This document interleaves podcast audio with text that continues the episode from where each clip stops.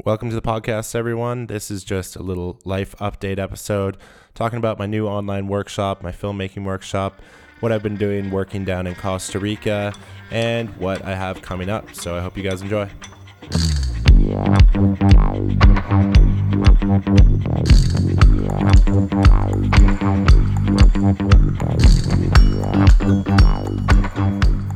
everyone, welcome back to the podcast. It's been quite a while since I've done one of these. Took a little bit of a break, had a lot of projects going on that I was finishing up, and also a bunch of travel. So I just took a step back and took a little break from the podcast, but I might jump back into it. Uh, the views or the listens have been pretty good, and I've gotten some good feedback from you guys. So if you do want more podcasts in addition to my YouTube videos, let me know. Let me know some of the topics that you guys would like to see. My details are in the description on iTunes here. But basically, this episode will be a bit of a life update, kind of what I've been up to, what I've been working on, and what I have in the future coming up. So, I guess it's worth starting. I launched my online filmmaking workshop finally after about eight months eight months of work and three months of full time work. I finally finished my online filmmaking workshop. And what that is, is about three hours of content where I run through my entire filmmaking process from start to finish. So, all of the most common questions that I get from you guys on the internet, how I make my films, um, pre shoot planning, how I get clients, getting your work seen, my camera settings, how I interact with clients while I'm on the set. I basically wrapped up excuse me, I wrapped up everything that I learned in the last six or seven years as a filmmaker and running my film production studio. And I wrapped it up into one workshop, which is now available online. Um, I'll put the link to that in this podcast description as well, or you can find it on my YouTube channel. But yeah, I worked really hard on this workshop, and the whole kind of philosophy behind it was I was getting a good amount of people asking me to do one on one coaching with them over Skype uh, to help them make their films, which was fun, but it was starting to fill up my schedule. Uh, and it, it, with that, and also client work, I was kind of running out of time to do all of it. So I figured, why not make this online workshop um, that's accessible to more people, probably more affordable than doing one on one coaching, and release it online. And I have to say, I'm pretty stoked with how it's turned out and also with the feedback I've gotten from people, uh, some of the reviews, and just also the films that people have made after watching my workshop.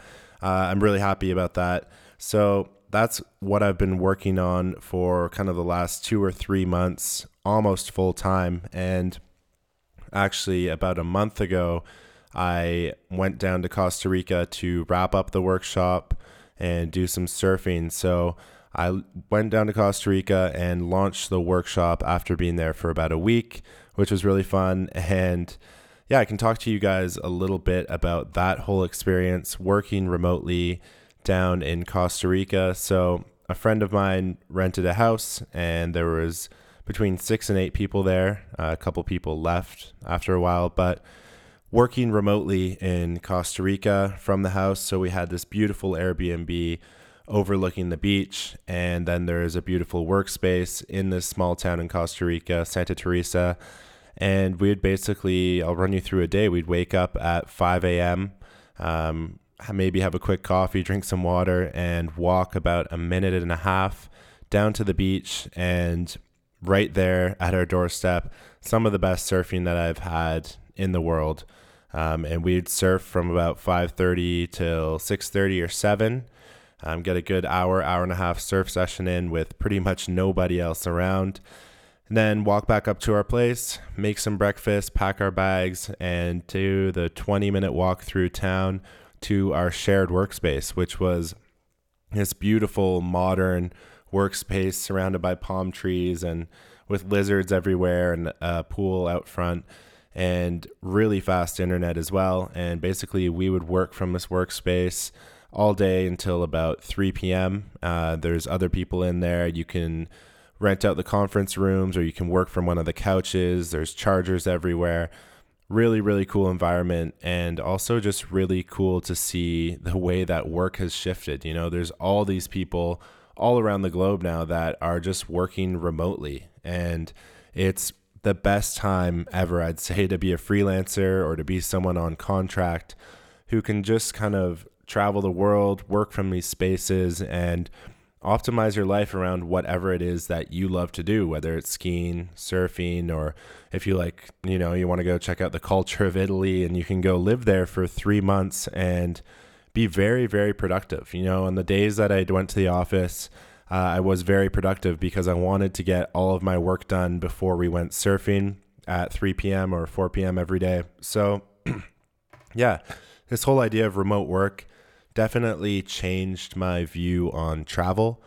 Because uh, one of the issues I've always had with just going on a trip, which I rarely do, I usually try and set some sort of a mission, whether it's a hike or getting a lot better at surfing. But I, I like to have purpose and I like to work towards my future almost at all times. You know, maybe maybe it's an issue, but I, am happy with how it is. I, I just always need to be working on projects and this remote work lifestyle seems to be kind of the optimal way for me to travel after doing it this one time.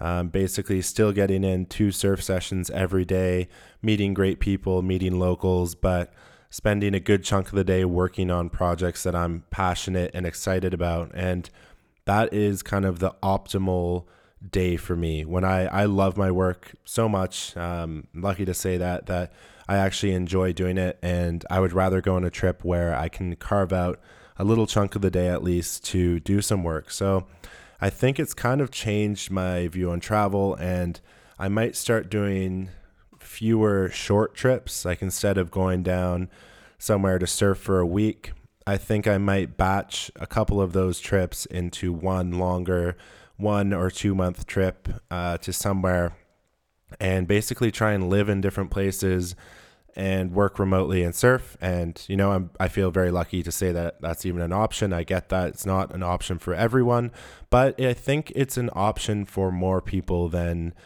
than more people than realize. You know, I think you can make it work. It's actually a lot cheaper.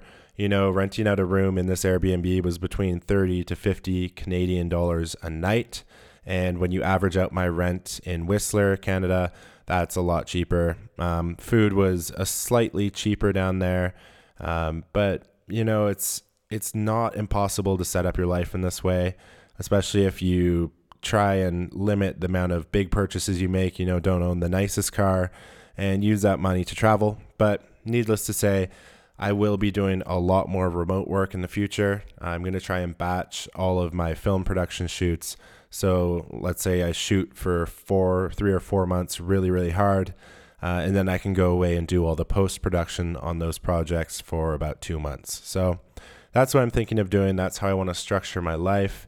Uh, again, I feel lucky to say that's an option, but it also did come with a good amount of hard work and planning. So it is an option for a lot of us, I think. Um, another thing, I thought I would probably shoot a bit more on this on this trip, shoot more more films, and I actually didn't end up shooting nearly as much as I thought.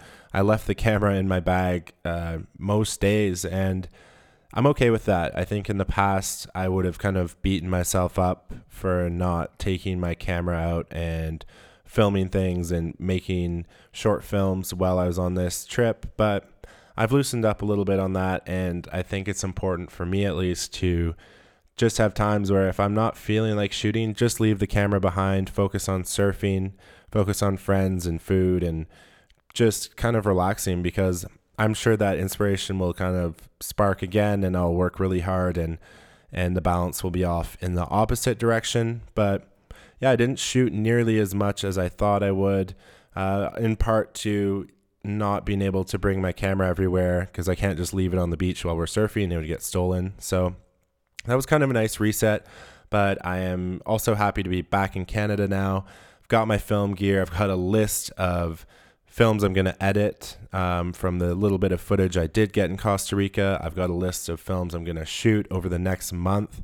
I'll be in Whistler for the next month at least until my next trip down to LA. But yeah, it was nice to take a break. I'm ready to ramp up the work again, start going really hard and pumping out some more videos. Uh, we've got a lot of exciting client work coming up. I've got a full length documentary, which I'm directing, shooting, and editing over the winter, which this will be one of the bigger projects I've taken on, uh, aside from the workshop, which I just finished up. Which, uh, yeah, I'm touching back on that workshop that was probably yeah the biggest and longest project that I've worked on to date, and it showed me a lot of different things. I learned a lot in the process of doing this workshop, uh, mostly just you know patience and the ability to plan out a bit longer. So I think when I was a bit younger, even a couple years ago, I would only really start a project if I could see the end date and it was relatively close, like within a month or so.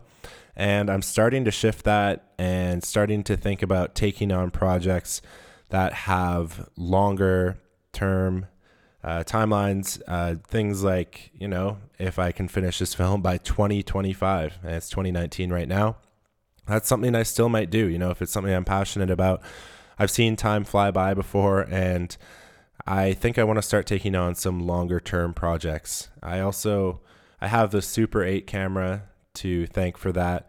You know, I shot my whole summer on Super 8 film and I didn't see a frame of that. I guess I started that project in March this summer and I didn't see a frame of that footage until October. And I think that helped me realize that I need to be a bit more patient. I want to take on some longer term film projects and not always need to see the end in sight and realize that, you know, time goes a lot faster than we think. So just keep working away on things, set some big goals, and yeah, not always have the end so close because it's nice to see how things can compound. Um, that's pretty much it for the life update in this episode. Again, message me if you guys have anything that you want to see, uh, any videos that you want to see, any podcast topics that you'd like me to cover. I'm really excited to see what people are making from the workshop.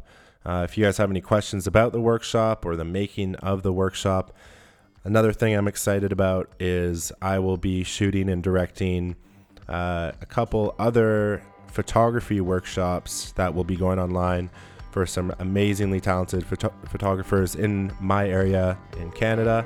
So I'll be working on those throughout the winter, heading down to Mexico for that potentially. So lots on the go. Overall, feeling pretty pretty lucky, feeling very happy, and just lots of work on the go. Um, yeah, that's pretty much it for the episode. Had no plan for this one. I will see you guys, or you guys will hear me in the next episode. And thanks for listening. If you have a minute to leave a review on iTunes, that would be sweet. But if not, that's all good too. See you later.